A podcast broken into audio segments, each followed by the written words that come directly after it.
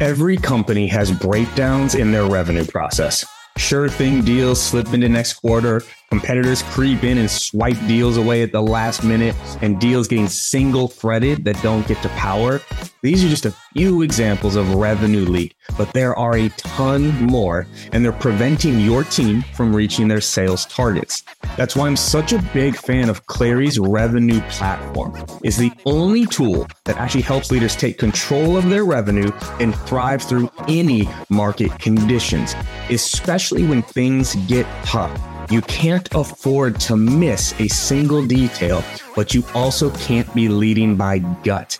Clary combines the science and the art of sales and sales leadership. So go to clari.com if you want to answer the most important question in your business. Are you going to meet, beat, or miss on revenue?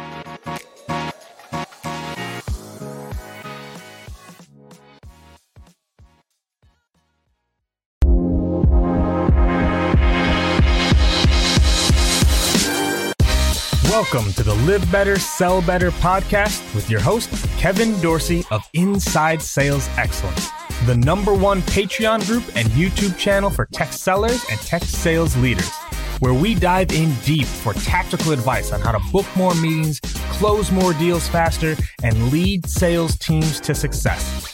But we don't stop there. We also focus on the person in salesperson. We talk about mindset, goals, time management, and so much more. So thank you for listening. And if you're interested, head on over to patreon.com slash inside sales excellence. Now with that, grab a notepad, get ready, and let's dive into the good stuff recognition is one that most leaders don't give enough and they only recognize the result you close the deal you get recognition versus recognizing the behaviors. And when you start to recognize the behaviors, one, you have way more opportunity to recognize somebody. Yeah. Because if you're working with an SDR and their goal is to book 10 meetings a month, literally you are limiting your recognition to 10 if you mm. only recognize them when they book a meeting. Whereas right. if you're looking at how they're making their calls, how they're approaching their day to day, how they're communicating, a good, like you can open up the door to so much more recognition. But to your point, one of the first things that my managers go through when they get a new rep is, is this intro survey. And a big chunk of that is recognition preferences. Mm. And so I'll, I'll put you through this real quick, but these are the exact questions that they ask and the rep has to give an answer. And the key here is you can only pick one. It's either or. All okay. right. So here we go. Money or experiences. So here's 500 bucks. Here's a $500 like night out on the town. Ooh. I think at my core experiences, okay, probably. Experiences or things. Here's a $500 bag. Here's a $500 like night out on the town or a trip somewhere. Experiences still. Okay. Public recognition or private recognition? Probably public. Okay. Recognition amongst your peers, recognition amongst leadership. Can I have both? No. um, Leadership. Right. Title or responsibility. Congratulations, you're now senior, but everything's the same. You're still in your role, but I've added responsibility. That one's a tricky one. I, I actually think responsibility, but to a point. Like mm-hmm. if I never ever made more money, if I never ever if like if it gets to a point where it's too lopsided and it's like here's just a bunch of responsibility and nothing mm-hmm. else has changed, like then I would get sad money or responsibility? I love money. Okay. So now what happens with that now is I know how to better recognize and motivate Zoe in 90 seconds because I can guarantee some of y'all listening, your answers were not the same you did not have the same answers. And that changes things, right? To know how someone likes to be recognized. And the last one, this was when we were in office, but now it doesn't matter. Physical or non? I'm a hugger. Are you a hugger? Do you like to receive physical recognition or no? No, I, I actually hate touch. Okay. Like it's it's really funny now that we're coming back in person everybody's like desperate to like give me hugs and i've really had to like almost um it's a gear shift intentionally in my own brain where i'm like i know other people need and or want this so i will engage in this but it is like it was on, it was on the list because like not Mhm. everybody receives recognition that way and knowing that is important because in that moment right someone gets a big deal or something they get their promo and i want to give them a hug for it i think that's making them feel good on the other side they're dying inside like, because they're no, like no. don't touch me, goddamn it. Right? That's a problem. So knowing those things about your people is so, so important because recognition is different.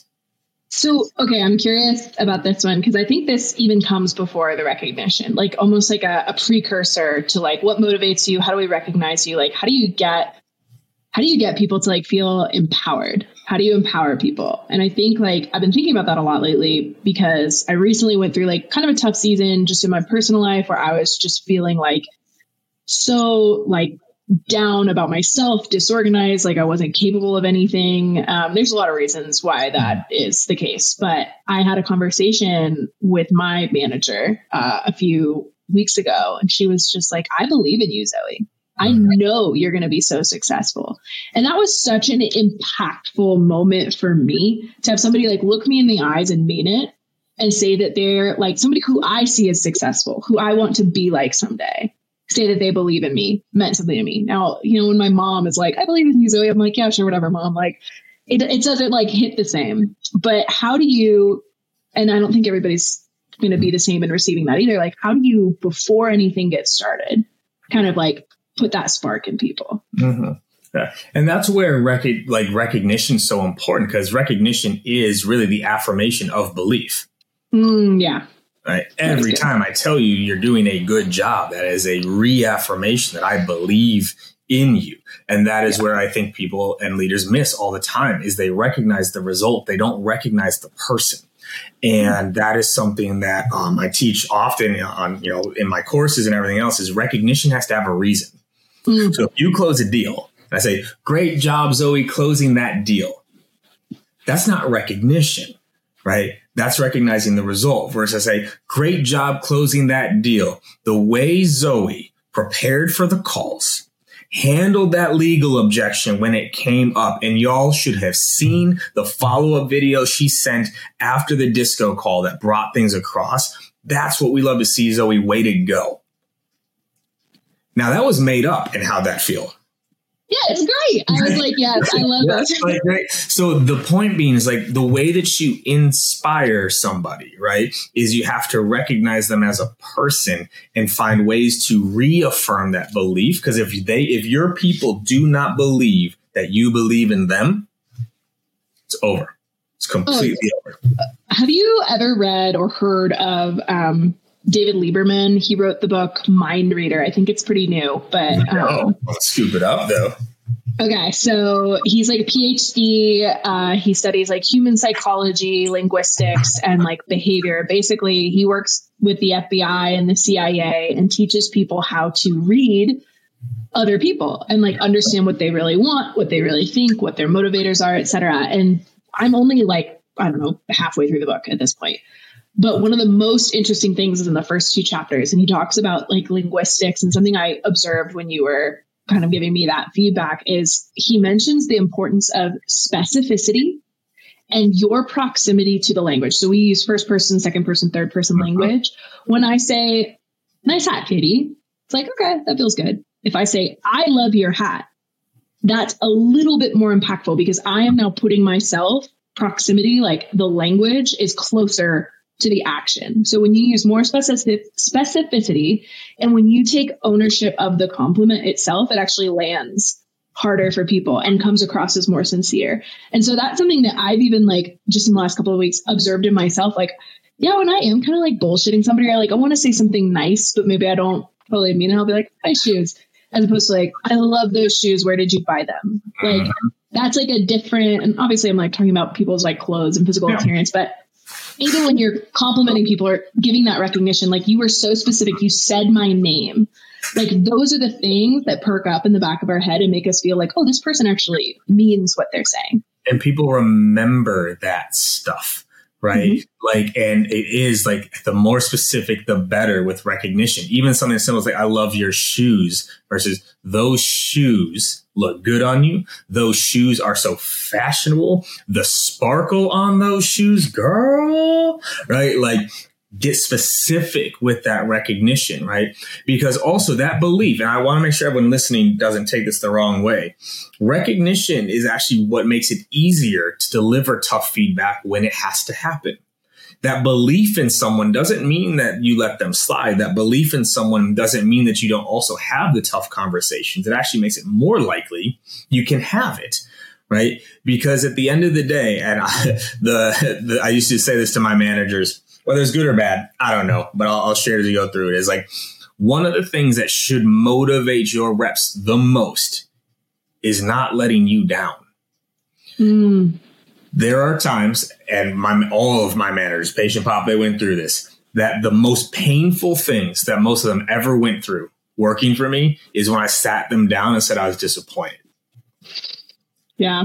That was worse than any comp, any commission, any threat, any pip. It was like to sit down and go, I'm disappointed because I believe in you so much. And because yeah. I know how good you can be, that is why I'm so upset that we're not living up to this.